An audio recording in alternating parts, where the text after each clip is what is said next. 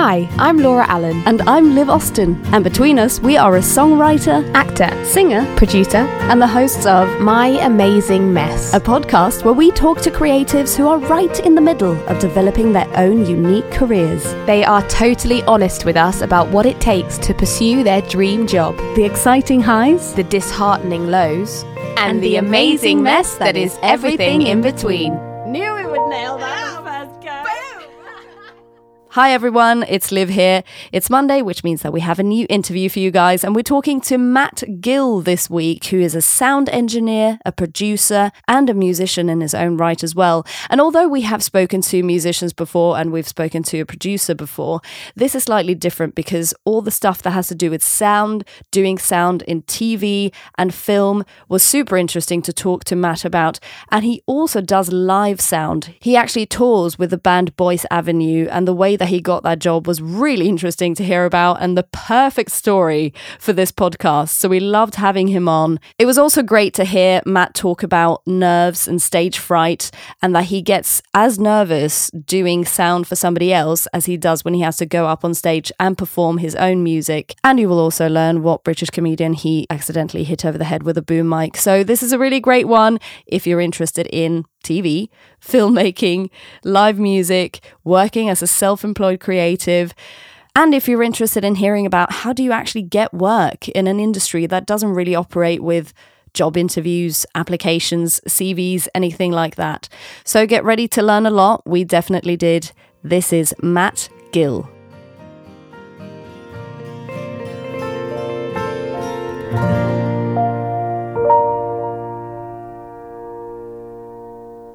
We are here with Matt Gill, Hello. Sound engineer and musician. Hello. So cool that you've come down. You're probably our furthest, furthest guest, which we really appreciate. Yeah, no worries at all. Coming down from Manchester. Yep. And uh, you're a sound engineer, you're a musician, you're a producer mm-hmm. as well. Yep. I want to jump in, but I want to do quickly who are you to us. Yep. And uh, I've just met you today, and you've met John, my partner, and you guys have already bonded over sound stuff. Geeky techie stuff. Yeah. Exactly. We were thinking of bringing him in here because he'd probably ask better questions, but yeah, we don't have enough. It may lead onto space. A very techie path. Yeah, exactly. That will be sort of the spin-off, like when you go into more detail about the work, but yeah. um but you know Laura. Yes, yes. Yeah. You guys we go way back. Go, we go way back. We go way back, but then, as we were just talking about before, we've only met a handful of times, really. That's right. Yeah, I guess yeah. the, so. We met on a was it? It was a feature film, but it was low budget. Low feature. budget feature. Yeah, yeah um, ago. about ten years ago. Mm. And you were a sound assistant then. At the time, yeah, trainee assistant. I ah. was kind of just starting. Well, it was yeah, ten years ago now, wasn't it? So, yeah, yeah, yeah. And then we've. I got in touch with you not that long ago, and I was thinking of getting into production stuff and. We both had a... I gave you some numbers, round. I think. You did, yeah.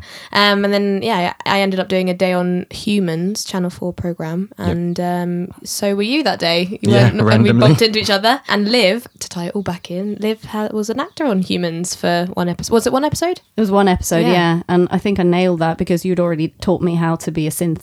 Yeah. So I was like, when I came to the audition, I was like, I already know how to do that. That was the great thing about that show because there was synth training. Yeah. There was synth school during the summer before they started shooting. I think it was like two months of synth school to teach all the S As and the cast how to move like synths and stuff. I always found that really interesting. Yeah, it's so cool. And some of them are just so good at it. And I was glad that I had a bit of training from Laura because... For my episode, I had synth training the morning of my shoot. So, uh, so what's the choreographer's name? Dan? Dan, that's Dan. right. Yeah, yeah such yeah. a lovely guy. Yeah. But he just came in as I was doing my hair and makeup. He was like, right, Liv, so if I could borrow you before you shoot, so I could just show you how to walk and turn your head and speak. And I was like, oh my God. And not blink. And yeah, and not blink. Exactly. I don't think I gave you much training apart from stay still. Stay still. Like stay when still. You turn your head, like eyes first and then the head. Yeah. yeah, like that really, I think that was just, yeah. Yeah, and when you watch it back, you, you do notice that's how they how they move around. It's really clever. Yeah, it's very consistent. So yeah, so that was a great show. And, and you've done, we've just reminded you of some of your C V that you'd almost forgot about. Yeah. You've done Da Vinci's Demons. Yep. So you did sound... Are you a sound assistant or sound... Assistant on that one, yeah. Yeah, and um, Victoria. Victoria did some dailies on um, Peaky Blinders Series four. Very um, nice. Kingsman, The Golden Circle. I did, oh, cool. did about a month on that as well. That was really good. uh, yeah, loads of. Oh, it's ten, ten years doing that now. So, so talk to us about what you do when you're when you're doing a job like that, because I know I've worked with you and you've been on the boom yeah. mic, which for anyone that doesn't know is, as I was talking about before, a long stick with a microphone on the end of it, the fluffy dead cat the on fluff- the end of yeah. the pole. Yeah, yeah. Um, and then obviously on Hard Shoulder, that first film that we did, you were trainee sound assistant. So yeah. were you were you booming on that or just mixing? O- occasionally, or yeah. It's usually when you're training or assisting that you you're kind of getting offlines to stuff that's not on camera but they can still use in the edit, so it doesn't matter too much if you fluff it up or miss the line or you're off mic or or that kind of thing, because you'll get it on the turnaround when it's actually envisioned doing the other side of the conversation, you know. But it's a way of getting you on the boom and training you for bits and pieces and working with the cast as well, because that's a big part of the job, because you have to radio mic all the cast. So it's yeah. learning how to speak to people, and because it's quite an intimate job. So you've, there's there's a way of, you know, approaching people to make them feel comfortable while you've got your hand down the top and down yeah. the trousers and bits something and pieces. We've spoken about many times yeah. as actors. Yeah. I'm always like, just do it, go on. It's so yeah. funny because, I mean, it's lovely that it is this way, but we have so many experiences with, it's often in sound, it's it's men, you know, yeah, majoritarily yeah, yeah. men. And uh, they'll come over and be like, I'm so sorry, but I have to put this mic inside your top. And you're like, it's fine. Like, it's your job, it's cool. But it's nice that people are being respectful about it. Yeah, I think you've got to come uh, at it with an approach. And right now, and I've got a sound team that I usually work with and our assistant, Laura, who's great. But we usually have uh, a female assistant for those situations. Great. Where you do sometimes get cast that are a little uncomfortable with the radio micing process. So to have... Really?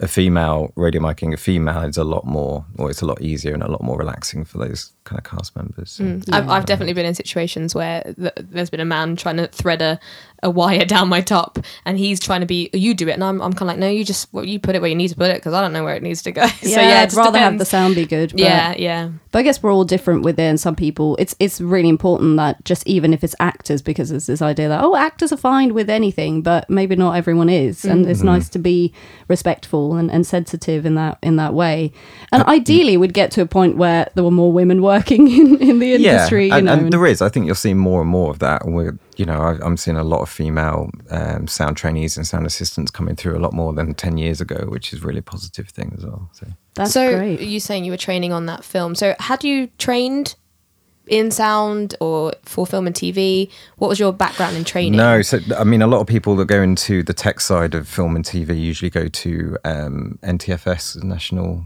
Television Film School, uh, which I didn't. I went to a music college, and kind of music was more my background. I got given work experience while I was at university, just for a project that I'd done, and it was an outside company that come in to mark the project, and they really liked it. So they were like, "Oh, we'll offer you work experience. We've got a little studio in Leeds, and you can come down and have a play with the studio gear and bits and pieces."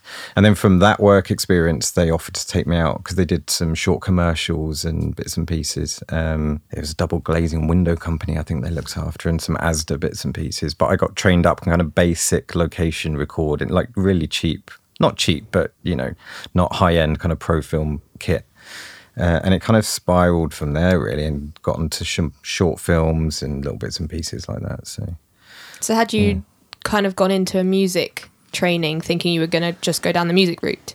Yeah, kind of. Well, as I say, I did I did music production at university, um, music tech at college, but this was kind of my final year of uni. This started to come around, and then by the time I came out of uni, that had developed, and I'd started to get my first couple of paid jobs. Um, so I was doing music as more of a hobby at that point, and then this was supplying some income, and it was very kind of basic income, and, and the jobs were very sparsely kind of spaced, but that was kind of for me getting money in. Okay, I need to pursue this a little bit, because this is potentially where I can still be involved in sound stuff, but um, earning money as well. So, and I guess it's like, you know, you find something that you actually get people telling you that, oh, we need you for this. It's quite encouraging, yeah. isn't it? Because in music and, and those things, you see so many people trying for so long to do it, and it really can take a while before you get any return on it. Yeah, so, and it's still, even when you're earning money, I think it can take years till you get to a point where you're earning a steady income or enough to pay the rent and the bills and everything else. I think it's it's not something that you can come out. A lot of the guys that I went to uni with, they finished uni and they hadn't, I mean, I worked for about a year and a half for free while I was at uni, making contacts and, you know, learning the trade and bits and pieces like that. Uh, and they came out of uni and been like, oh, where's my job?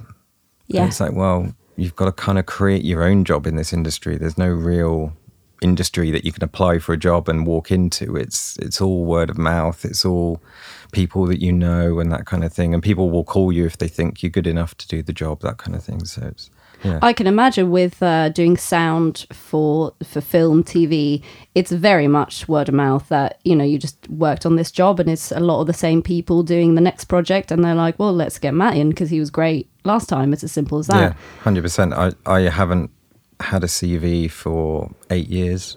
All of my jobs now are phone calls, text messages, or I turned down two days uh, work on the way down here, actually, just text messages like, are you free tomorrow in Eccles? Are you free here? And I know, so I'm already busy, and shout me next time type of thing. So yeah. All of my work is that that way now. And I know, I don't know, for anyone listening, like with film and T V, it's, it's, a, it's a completely different medium to theatre. I've learned that, number one, as an actor. But how did you did you learn on the job? Did you I know you said you had a few kind of jobs just coming out and doing those short films and stuff.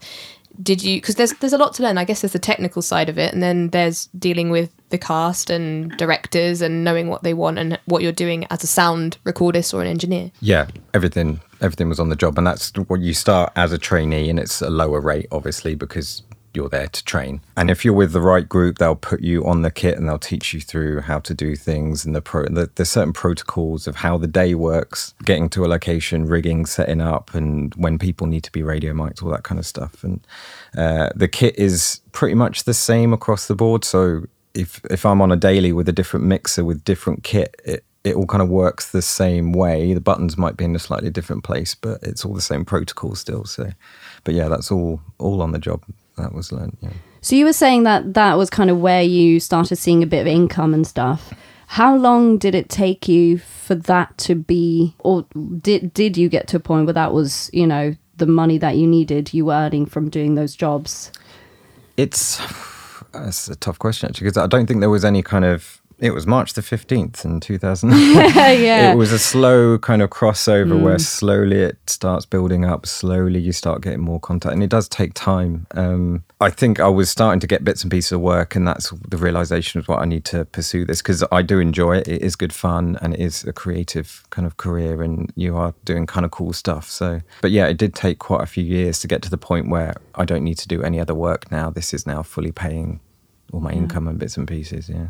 Is that something that comes from getting more work? As uh, the more people that you know and the more you're doing stuff, you're getting more jobs? Yeah. Or is it? Is there like a hierarchy where you can kind of climb a bit of a ladder in the sound industry recording with that? Both, yeah. It's th- There's a weird thing. There's a split between, uh, f- I, f- I found just from working in the industry, there's a split between feature films and T V. And I don't know whether it's the same with camera departments, because we're kind of very closed off in our own little departments. The sound departments all kind of speak to each other and bits and there's, you know, there's groups on Facebook and there's WhatsApp groups to talk about jobs and if people need cover, that kind of thing. But uh, yeah, it's quite it's quite closed off in that sense. The general hierarchy tends to be um, you start off as a trainee. Um, a lot of the times, it depends who you're with, you're not really supposed to be swinging a boom over actors' heads because that can be quite expensive insurance-wise if it goes wrong, which yeah. it's gone wrong before with me. I hit Jack White all over the head with a boom once. um, Brilliant. But yeah, so it's kind of trainee, uh, second assistant sound, which is sound assistant, and then first assistant sound, which is a boom up. And then if you want to move up to the production mixer level, that's kind of their offset, and they do all the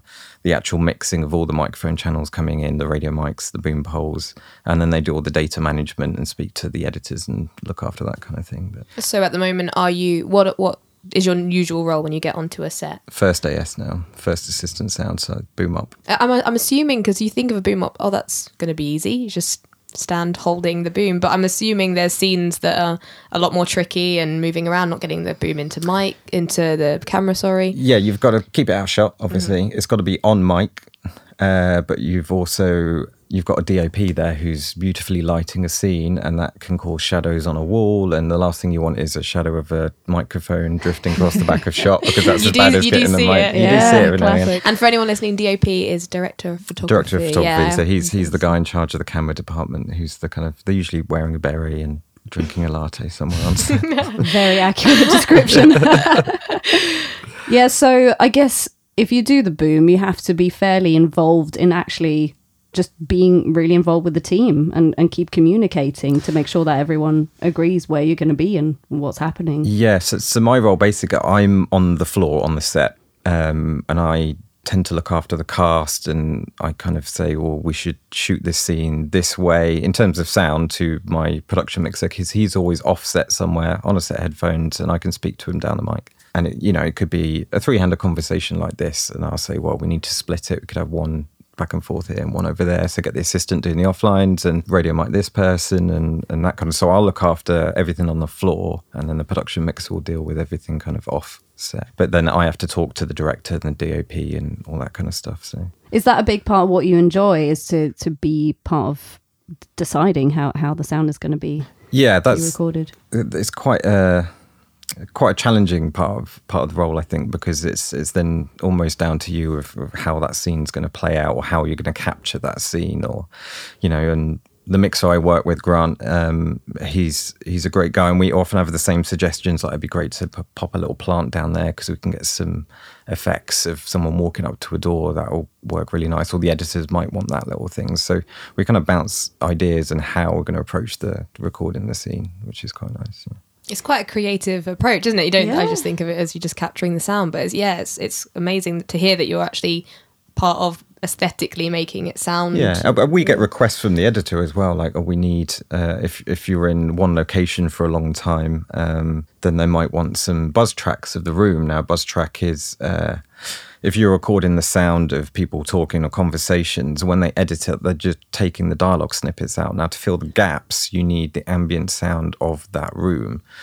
You can't just grab that from a sound file, because it'll sound completely different to the background noise of those um, cast members. So you have to do sort of two, three minutes of just recording room tone effectively. So we get notes from the editor like, we need this, we need some S F X of this. If you can grab it at some point, that would be great, that kind of thing. So because sound is so important to to the experience of a T V show, a film, and and I think that, you know, the second you see, which I see a lot of, maybe I'm just noticing it more, but, you know, when there's A D R for an entire scene and you're like, oh, it doesn't really sit right. Distracting. As well. Yeah, yeah, it really doesn't sit right. And it's... I always play the, the part of the person that's listening that doesn't know what A D R is. Liv, what's Very... A D R? Or Matt, what's A D R? Um, so it's automated dialogue replacement. So it's uh, if you've not been able to capture it at source on location, then the cast get bundled down into a little studio in Soho where they uh, they play the scene on a screen, and you have to try and read in and match your lip sync to. Uh, what's been filmed, to then replace the audio, and then they try and mix that in with the background noise to make it appear as though it's kind of been filmed at location. Yeah, I notice all. I always notice little things like that with um kind of big street scenes in New York, where it must have been so tricky with all cars going by and hoods. Yeah, and, and, it, and it can also be, we've had it before with script changes, where there've been script changes after you filmed, um, and they need to replace it, and it's usually like a. a A reverse shot to the back of the head, and I have that dialogue, so it's mm. not lip sync, but then they can get away with those script changes. So it's not always technical on location, but some of it can be kind of a creative thing as well. So yeah, when someone goes, this is not clear, we need another sentence to to clarify. I had that with Humans. I had to go in and do A D R because they wanted to add a tiny little line, um and you go, oh wow, that's a lot of work that goes into it just to add. And I was far away in the shot at that point, so, you know, it's quite easy to match it. But you just think, yeah. This happens probably so much mm. more than we realise, because often, I mean, sometimes you can notice, and as I say, it's quite distracting because it's it kind of takes you out of the scene. But it's probably so much more common than you realise, and sometimes you're being fooled by it. Yeah, it's the, there's a lot of it that goes on. Um, we've been really lucky um, with our sound team that I think the past three jobs, there's been no technical A D R. So there's been no A D R that's needed to be replaced because of noises on set, or, you know, a dodgy microphone or anything like that. So they've managed to use all of that, and the only replacement has then been script changes. So from our point of view, it's great because it offs, or it used to, I don't think it does anymore, but it used to cost the production company because they've got to get the cast back in. And if they're out of contract, then they've got to pay the cast again. And if you've got big cast names, to get someone into a studio for a day can be thousands of pounds. And then you've got the studio rental, the engineer, all the recording, you know, for one scene. Really adds up. Yeah, it really does add up. So yeah, that, you know, speaking of responsibility, it's just you really want to make sure that yeah. everything's running. yeah, yeah. But then also, presumably, especially T V stuff and film as well, it's all, you know, you, you only have so much time for each scene. It's really hard yeah. to make sure that everything is in place, yeah. you know, because there's all this other stuff to make sure is in place too, like for everyone else on set. And that, that's part of my role on set as well, because I have to speak to the director and be like, you're going to need this, or I think you're going to want this in your edit. So if we could, you know, potentially a lot of the time you're filming now two cameras because it's quicker to get those scenes done, but you're then shooting your wide shot at the same time you're shooting your tight shot. So you can't get the booming because it'll be in the wide shot. So occasionally I have to ask the director and be like, can we shoot the tight shot, just do one go on the tight shot on its own without the wide, so I can get the pole in and you can get that nice sound, because you're going to want that for for that shot, and you're you're missing that audio basically. So there's a lot of that kind of how to approach the director and, and swing it, because he is going to want that sound, and try and convince him that if you've got two minutes to do that again, that would be great for us. You know? You'll thank me later. Yeah, exactly. You will thank me in the edit. Yeah. Do you find that you've worked with directors that have been really easy to approach? Has it has that been like a challenging part of the job sometimes? Yeah, always. It's a massive challenging part. And you get some directors that don't want to listen, some directors that are anti-sound, that they're just, you know, the pictures and I don't care about sound, we can replace that in post, I'm not really interested. And then you get some directors who are really on the ball, and they'll even turn around to you and say, are you happy with that? Are you, you know, anything else you need, you know, that kind of thing. So it's it's always a way up, and, and we get a lot of job offers now, so a lot of it is tends to be, well, we like working with this guy. He's a we've done I think three or four jobs with a director called Paul Whittington, who did Little Boy Blue, Moorside project. I think he's on The Crown at the moment. Um, he's great to work with because we can approach him and just be like, do you want this? Do you want that? But he knows the edit as well. He's kind of, while he's filming, he's kind of planning like how he's going to shoot, uh, how he's going to cut it and what shots he's going to use. So he will even approach us sometimes. He'll be like, we'll just grab this as a little wild track on the end, or, you know, bits and pieces like that. So. A great example that the more knowledgeable you are about everything that's going on on set, the better it's going to be for everyone. one hundred percent. If everyone gets everybody else's job, yep. you're going to be a better team. Yeah, even to the point of where to put cables so they're not going to trip up the cameraman when he's walking through a doorway and things yeah. like that. It's all things that you have to learn. You know, you just don't think of that thing until someone points it out like, mm, that's bad. Do you remember when we, we shot um, Hard Shoulder, this film, ten years ago, and we it was all night shoots at this test track in Millbrook. Is it called Millbrook? Mill, Millbrook Proving Ground, yeah. yeah.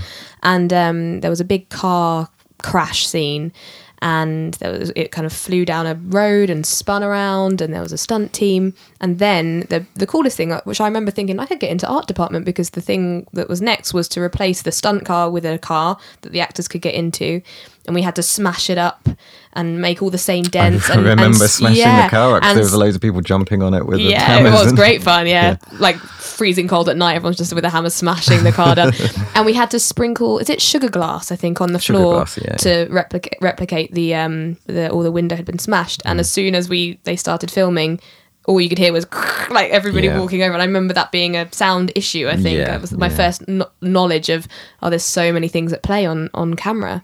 You, could, you want to separate that out so you've got the dialogue clean, but then also you then want the sound of that glass kind of smashing. So sometimes you do try and avoid it, like put rugs down or whatever, and then get the dialogue clean, but then do a little wild track of someone standing on the glass, and then you can marry the two up. But you've got so much more control in the edit then of where you're cutting and then where you're putting that sound in. You know? Mm. So that, I mean, that was ten years ago. So you spent the next ten years... Have you predominantly been working in T V and films? Has that been the main thing for you? That's, that's been my main uh, income, definitely. Because it sounds glamorous, but actually it's long days, yeah. cold. You were just all nights as we, yeah. I think we were standing on a on a like a lighting cloth in the middle of a wood once at about three o'clock in the morning in that film, and my job was sounds to literally right. stand on it so it didn't blow away yeah. for hours. Yeah, um, um, the glamour of film yeah, and T V. Yeah, that is glamorous. But um, so yeah, do you enjoy? Is it something that you love doing? Do you like the travel? Because it's it must be hard to work in personal life around things like that as well, because it's such a hectic schedule. Yeah, I mean, a, a lot of the jobs now tend to be, because I'm Manchester based, so there's a lot of filming going on in Manchester. So if I'm lucky, I can get a Manchester job and I can be in my bed every night, which is, you know, for your six hours or whatever that you can get in in between days. But a, a lot of the shoots at the moment for me just just how it's worked out and, and what jobs we've been on have been London-based. So then you've got to find digs, and obviously that comes out because they don't put you up. So you've got to make yourself local. So then that comes out your rate and all that kind of bits and pieces. But yeah, I mean, it's it is enjoyable. I do enjoy doing it. There's other aspects of my life now that I'm kind of delving into that I enjoy more. Um, but it's it's I've gotten to that point where I know that role inside out, and I'm really comfortable that I can just walk onto a set and do whatever's required, you know. So having that confidence now is, is you're so nervous when you start and you don't really know what's going on and you're not very confident at all. But having that confidence, it, it makes the job more enjoyable because there's there's not many things that you can get thrown at you where you're out of your depth anymore. So, so when you say you're talking a lot about we, is that have you got a kind of team that you work with all the time, and how did that kind of come about? Yeah, so I um, it was random actually. I'd, I'd had a break in between a couple of, not a purposeful break, but you know, I'd finished a job and I didn't have anything for like a couple of months. And uh, another boom-op friend of mine who was on a job uh, with Grant Bridgman, who's the production mixer, um, he said, look, I need someone to come in. It's not a boom job, but I need someone to come in as an assistant. Here's the rate. I guarantee you won't hold a boom. You can just sit around, drink tea, lug a few boxes around. But if I know you're after some work and you haven't worked for a few months, so if you want to come in and do that, that'd be great. And I was like, yeah, definitely. Sounds like an easy day. Pop along. Met Grant on set. Uh, we got on like a house on fire. Just, you know, when you meet someone, you just click, and we were geeking out over cables and all sorts of bits and microphones and bits and pieces. And then when that job finished, he offered me a role as like second boom on his next job, and did that job, and again went really well, got on really well. His first uh, assistant, Sarah, stopped for a little while. She's uh, she's had a baby recently, so she kind of jumped out of the industry for a little while.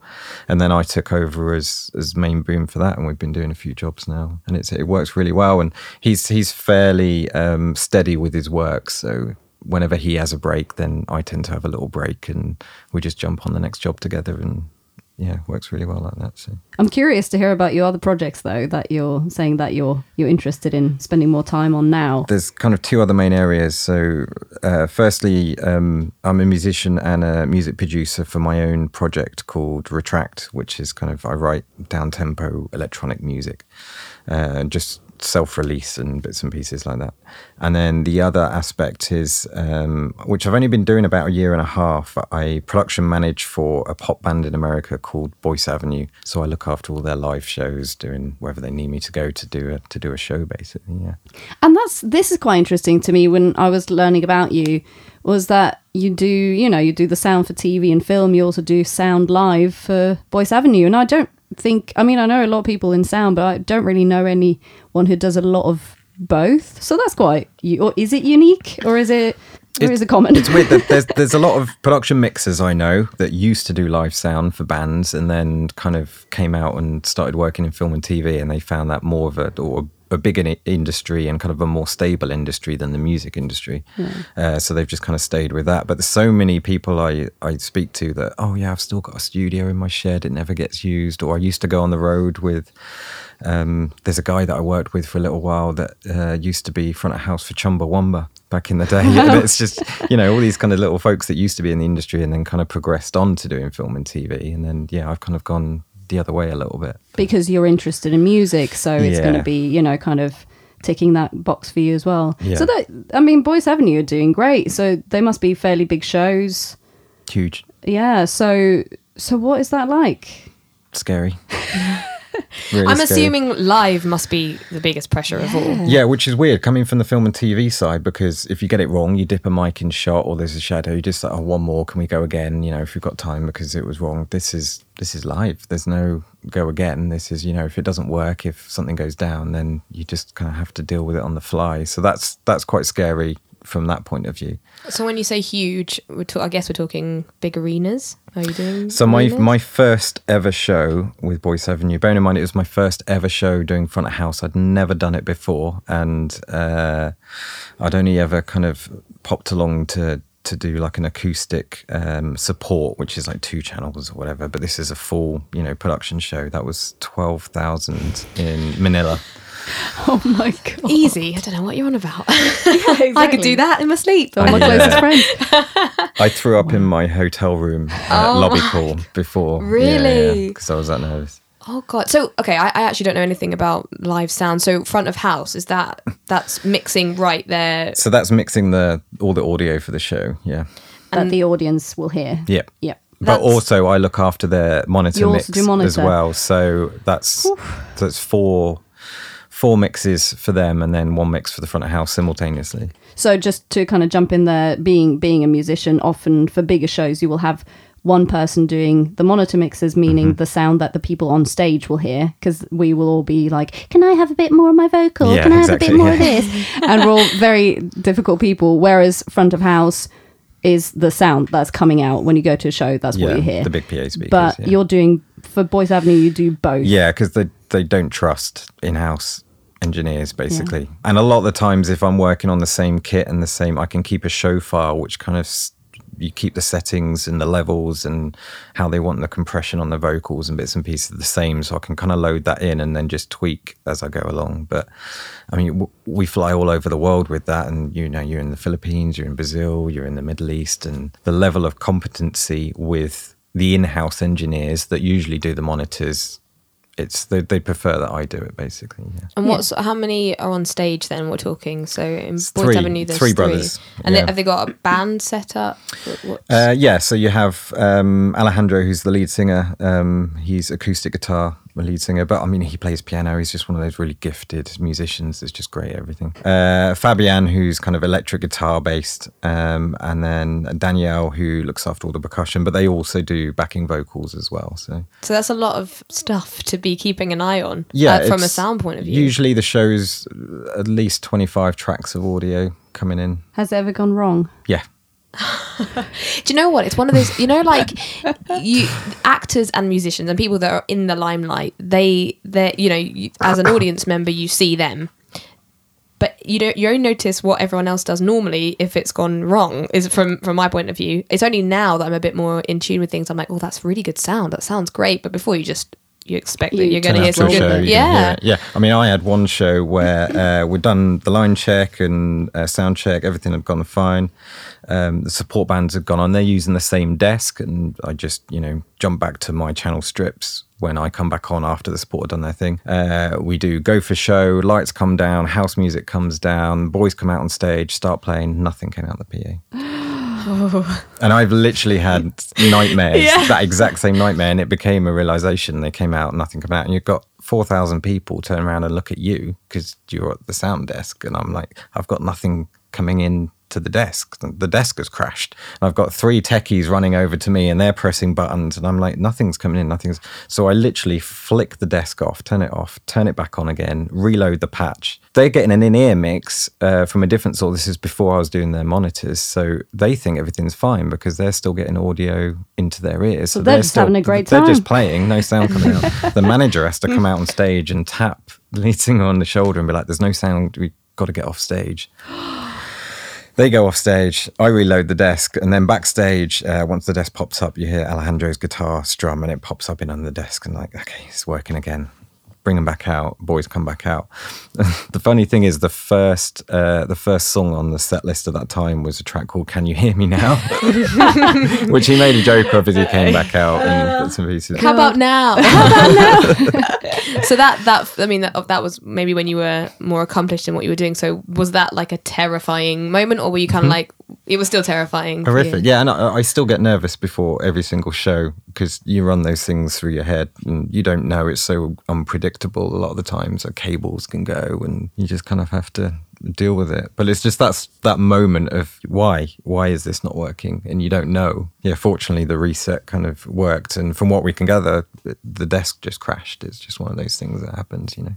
That's crazy. I mean, you think of people getting nervous on stage, but actually, from my experience of being off stage, Every, so many, everyone's getting nervous because it, it's live live shows. Yeah. That that first performance then, that the one that where you were sick and in, was it in the hotel? In the hotel at lobby call, yeah. Been like down so to the lobby, we're going to the venue. And oh my! So how did you, how did you get the gig? Where did that come from? So it's a bit of a long story. So, but I was I was doing uh, or I was looking after um, a support act when I say looking after, I was roading, so I wasn't really doing a sound, but I was on hand if there was like sound problems for like little venues. She ended up managing to get a support slot with Boyce Avenue, and it was a U K run. Uh, so I went out as just a roadie, and me being interested in sound and music, I'd obviously go to the front of house and chat to their front of house guy at the time, a guy called John Rupp. And yeah, so we did this run, and I was just kind of over his shoulder the whole time, kind of just watching what he's doing, and he's teaching me a few little bits and pieces.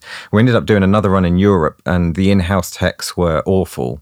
And it's usually the in-house techs that mix the support. So John would only do Boyce Avenue. That's all his responsibility. So he was like, I don't trust these guys to to mix this girl properly tonight, so I'm going to set you up on the desk and you're going to mix her tonight. And I'm like, okay. But he, you know, he programmed all the desks for me. And so I was just fader pushing, basically. It was kind of, but it was my first time doing a show. And I think it was about two, three thousand cap. And then after that, it was like, yeah, great show. Uh, we've got another seven shows. You're going to do it for every single show now. So we'll sack the in-house engineers off. Uh, they'll just be on standby for teching, and then you can mix the show. So every show on that, we did that. And it was a good run. And then we did another couple of runs um, with the same... with Boyce Avenue again, and we were supporting. So every time I turned up, it's, hey, it's you. Okay, you're mixing the show tonight. And he'd just push me on the desk every single time. And then uh, randomly, I say it was about a year and a half ago now, maybe two years, I get a phone call from their manager, one o'clock in the morning, uh, being like, so uh, John's uh, left. He's gone on to greater, bigger things or whatever. But uh, the boys want to know if you want to take over as their front of house engineer. Speechless. He's like, you don't have to answer right away. You can take a week, think about it, uh, and then give me a call back. Um, and me not having, I mean, John was kind of holding my hand through the whole thing, and I didn't really know the kit that well. And it's such a big opportunity, but then such a big responsibility at the same time. So I was then ringing Grant, the production mixer that I worked with in film and T V, being like, do you think I'm capable, like technically capable of doing this? Like, I know the theory, but I don't know where the buttons are. I don't know. And when things go wrong, I've not got that experience to be like, oh, it's this, or we need to replace that, or whatever. So it was a big step up. But in the end, I rang, I rang the manager back, and I was like, look, if if the band are happy for, as long as they're not expecting me to be John Rupp on day one, and they're happy for me to learn on the job, and we can kind of grow together, then yes, I will do it. But this is where I'm at, and I want everything kind of upfront, so they're not expecting me to be superstar. Do you know what I mean? I mean, John Rupp was trained by Marilyn Manson's engineer, so he's, you know, top end, and all his shows sound amazing and whatever you say. So yeah, we went into that. Yeah, yeah, well, hold your hand. That's great. They they paid for a day's training for me at Adlib in Liverpool on a desk. And then they were like, right, we've got a run coming up in uh, the Philippines. It's like a three, four show run. Um, and the first show is the Araneta Coliseum, twelve thousand capacity. So you're like, so you're still holding my hand, right? Yeah, twelve thousand. Yeah. It always makes me the, nervous. The, the thing is, you come in, you come into those venues, and the in-house, because I mean, they're huge in the Philippines, absolutely massive. Uh, so when you turn up and you're like, oh, you're Boyce Avenue sound engineer, the, all the in-house engineers, they're having photos with you. It's that kind of level. And I'm like, uh, okay. Uh, and then they expect you to just be gifted sound engineer, because you must be if you're doing Boyce Avenue sound. And that first show, I was kind of like, well, you know, I, I kind of know what I'm doing, but... So you put ideas for like, uh, okay, well, let's mic up this this way. And you get a look from an engineer if you're doing it wrong, or they would do it differently. But like, okay, but I trust you because you must know what you're doing. But then you're like, yeah. Should I do it this way? do, don't trust me too much. do, do you have moments where you think, am I all right doing this? Do you have those moments of doubting your capabilities, or you kind of... Yeah, every day. Really, yeah. Still? Yeah, yeah, yeah. Even even that, yeah, you you turn up to a show and it's kind of, you learn so much on the job, but th- there's still moments like, well, there's no one telling me the right or wrong way here. To me, it sounds good. Everything's working properly. It's going okay. Good show at the end, high fives, on to the next one. But, you know, there might be a little few processes that I could probably change and be better. But for me, there's no one above me at the moment. I've been thrown into the top end, and I've missed out on that kind of five, ten years of doing small clubs and bars and little bands and little van tours and that kind of thing. And I've just been thrown into arenas very quickly.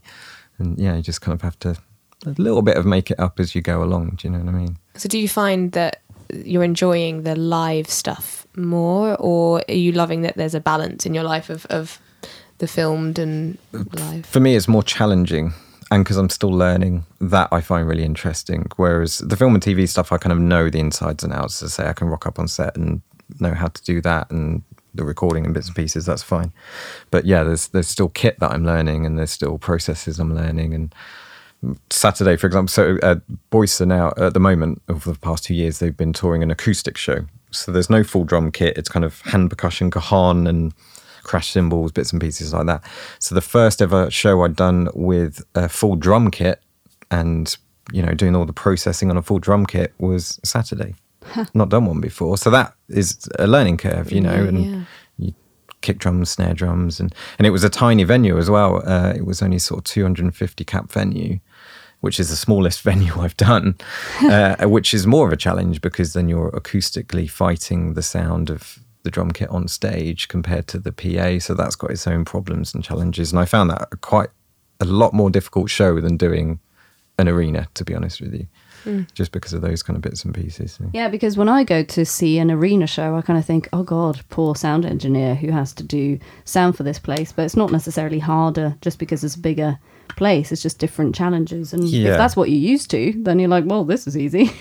Yeah, it's just I found it a lot lot harder, the small venue. Just um well I, I say I'd never done that sort of size venue before, and I know that sounds weird because it's so much smaller, but from uh, an acoustics point of view and from um, rigging the sound point of view, it's harder because you are fighting the in-room sound, whereas, you know, if the drum kit's so far away on the stage, you're not acoustically hearing that. Everything's just coming out the P A, so you've got full control.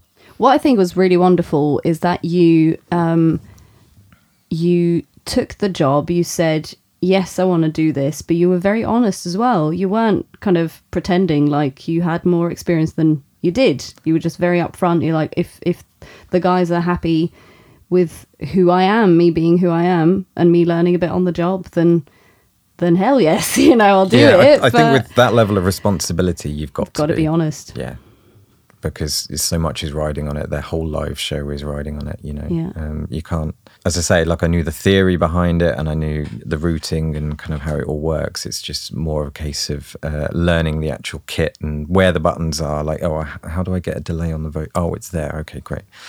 Um, but yeah, you've, I don't think there's any way of not being honest in that situation. There's no, there's a certain degree of um, not fake it till you make it, but kind of being like, yes, I think I can do that. Let's, let's push. And, you know, and I do so much research online about the desks and the routing. And before I go to a show, knowing that that's the desk I'm going to be on, so I can kind of catch up a little bit on that. I don't, I don't think there's any engineer that knows every single desk inside out. You, you do learn a bit on the job. But so with the creative side, I mean, we, we spoke a bit about the fact that you're a little bit creative on a, on a set, for example. Mm-hmm. How creative can you be in a show like that? Is that, is it just very technical? It is very technical. I'd say eighty to ninety percent of that is technical. But um, I think I was I chatting to a friend of mine and she said the reason why you're a good live sound is because you're a musician, so you can understand. So, I mean, I have control over vocal delays. So, you know, if a song stops on a sudden vocal note, I can add a delay or bring that fader up that creates that kind of, mm. which is, that's creative control that I've got. That's not been asked for, but I think that suits that sound and it fits and it works. And yeah.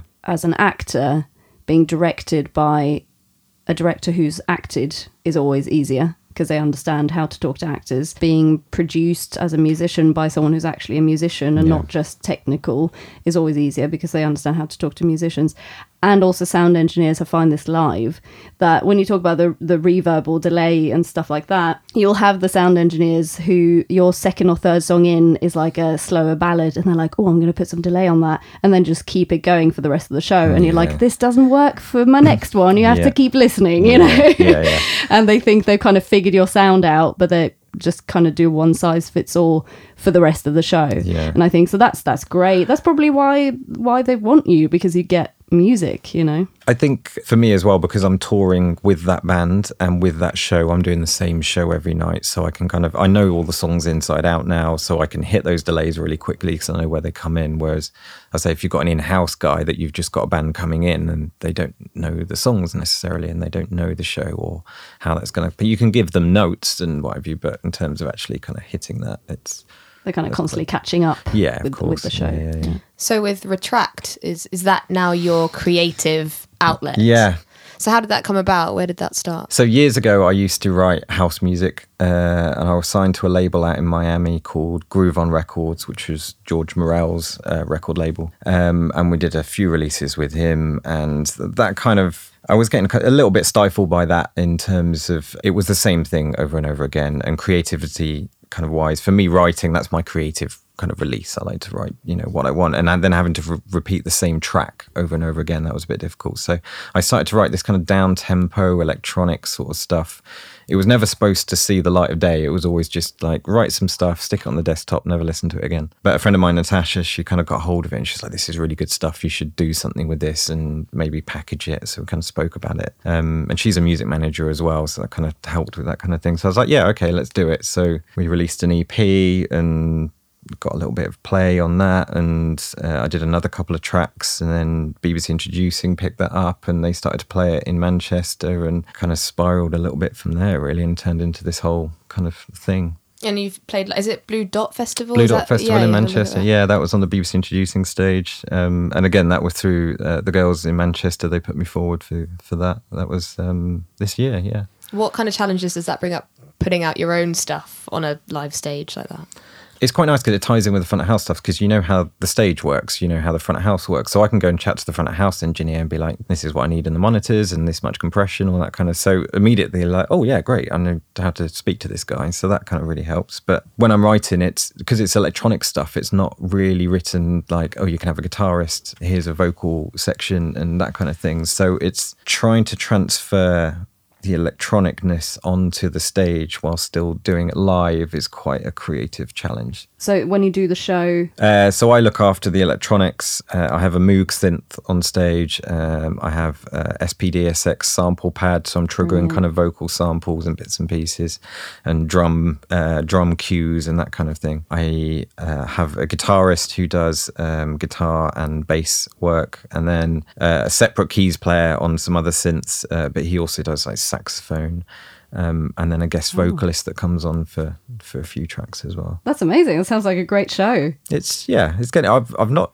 done it too many times, to be fair, because I've more been concentrating on writing music, because that's where my love is. I really like just locking myself in a studio for four days and not speaking to anyone and getting a track out and then and then kind of releasing it. But uh, yeah, we've done a few shows. I say we did Blue Dot this year, and I played Soundwave Festival in Croatia a couple of years in a row. Mm. Played Soup Kitchen in Manchester, actually. That was my first one this year in Manchester, so that was a nice show. I mean, do you get nervous the fact that it's your own I get style? The same, yeah. Before every show, whether I'm doing front of house or performing myself, it's, yeah, I get really gippy. I just have to wander around the corner like five minutes before showtime.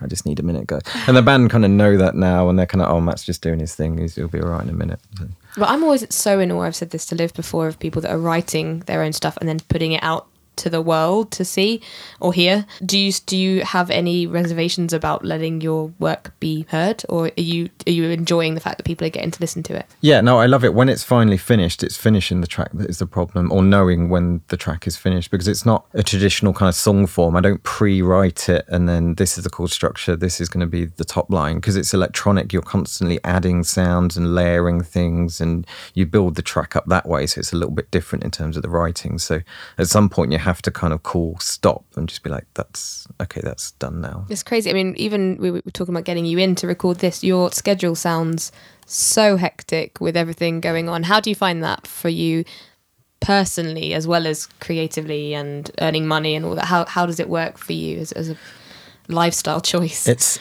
well, I guess financially now it's gotten to the point where I'm fairly comfortable, because there's always jobs coming in, so I don't have to worry too much about that side of things, which is a massive relief, because I mean, I went through years of, you know, the bills coming in, like I can't afford to pay the electricity bill this month, and you know, that kind of stuff. So so that kind of thing is fine. It is stressful, the amount of back and forth and in and out of different roles and, and doing bits and pieces, but at the same time I find that really exciting. I, I think I find the stress exciting, weirdly.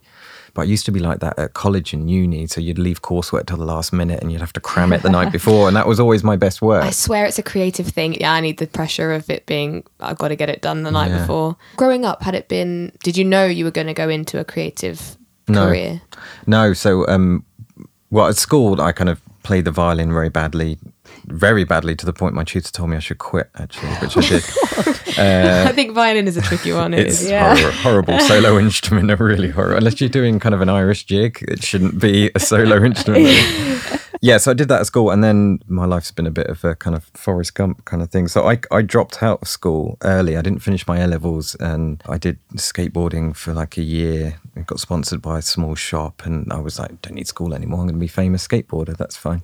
That wow. lasted for like a year, and then, oh, there's no money in that. Okay. uh, but I didn't have any qualifications, so then I was just working kind of dead-end jobs for like four years, uh, working in warehouses and stuff like that. But it got to the point of, you know, into that, and you're working with people uh, that had been in these companies for like thirty, forty years, still doing the same job. And I was like, I'm going to wake up tomorrow, I'm going to be fifty, I'm still going to be packing carrots into a box. So yeah, it was literally one day I, I broke up with my girlfriend, I moved back in with my parents, and I enrolled at music college. And that was, yeah, the rest is history. The rest is kind of from there. Do you ever have a day where you're like, what am I doing?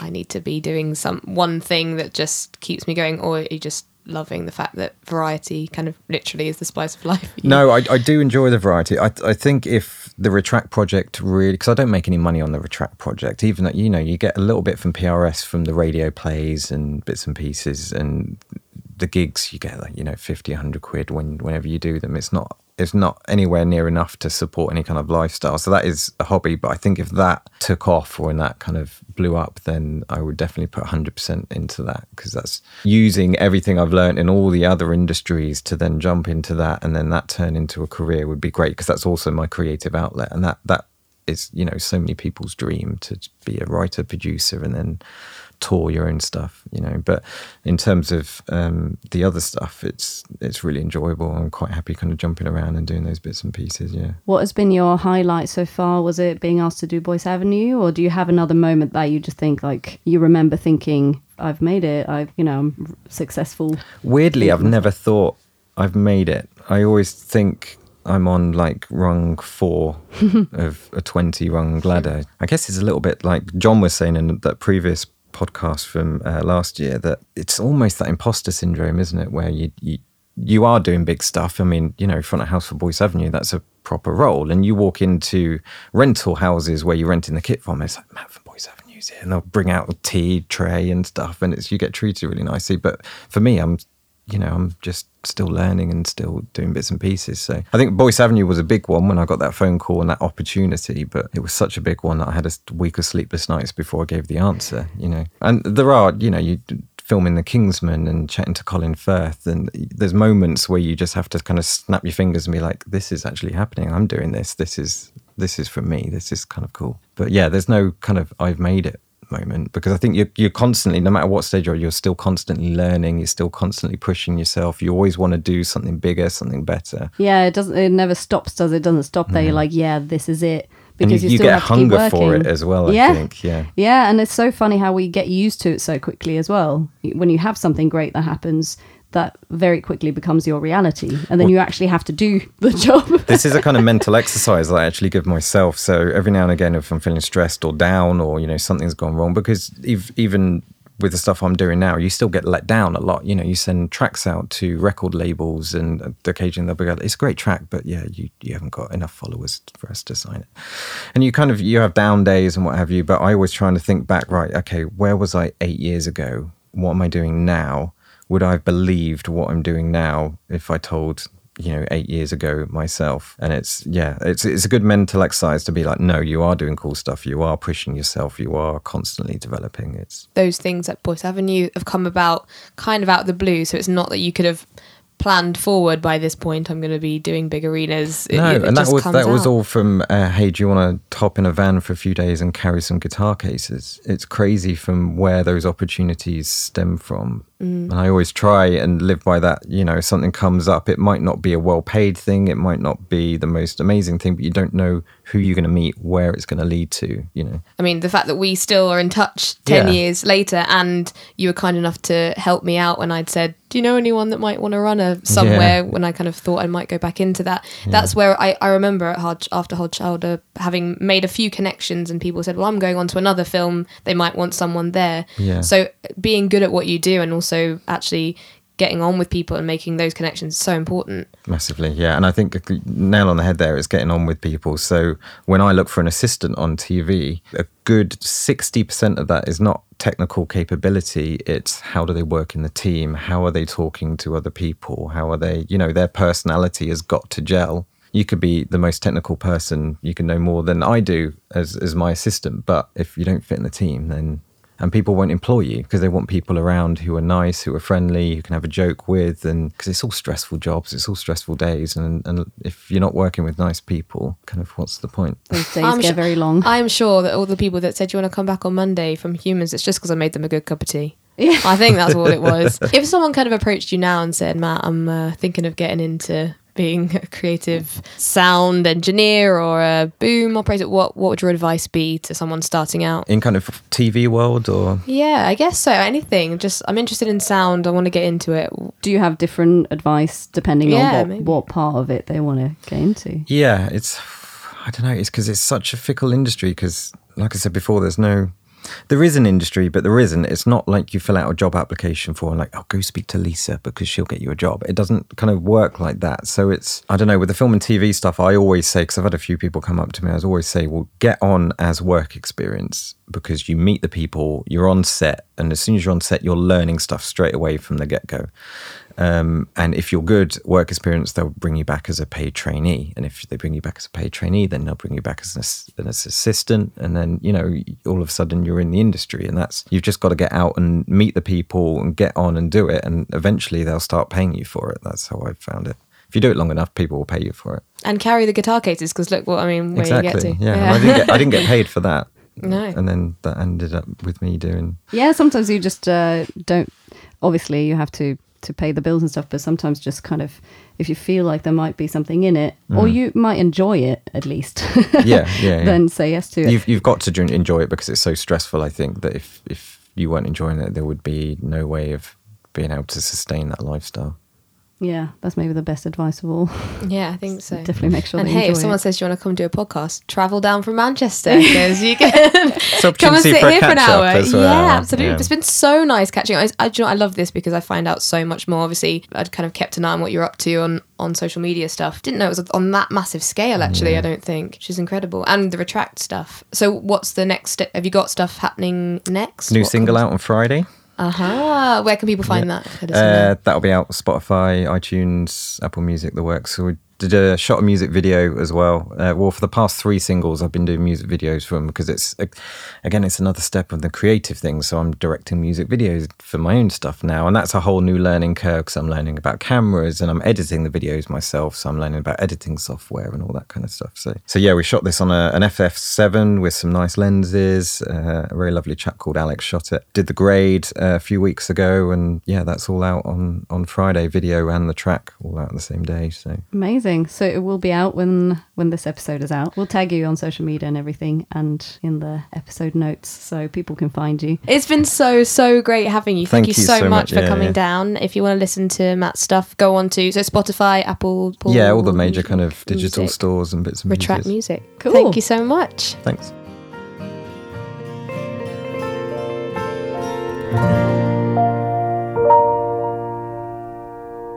Thank you guys so much for joining us for series two of My Amazing Mess. We are thrilled to be back. We loved talking to Matt.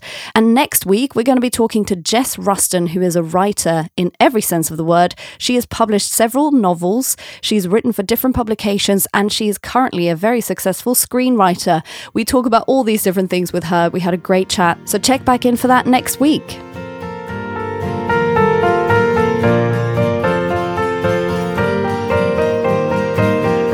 Makes the sound of the bouncing ball. It's a perfect, perfect. sound as well. Yeah.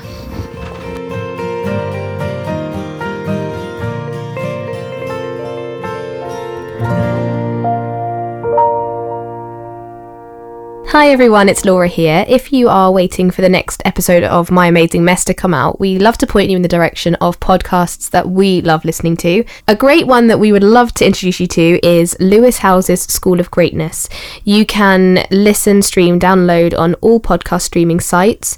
He is a New York Times best-selling author, lifestyle entrepreneur, former pro athlete, and a world record holder in football. He sits down to interview so many brilliant business minds of the world, really interesting and well-known celebrities, athletes, and he's always talking to them about how they have achieved their greatness, and they are definitely people that you would have heard of. So head on over there, check it out, and let him know that we sent you.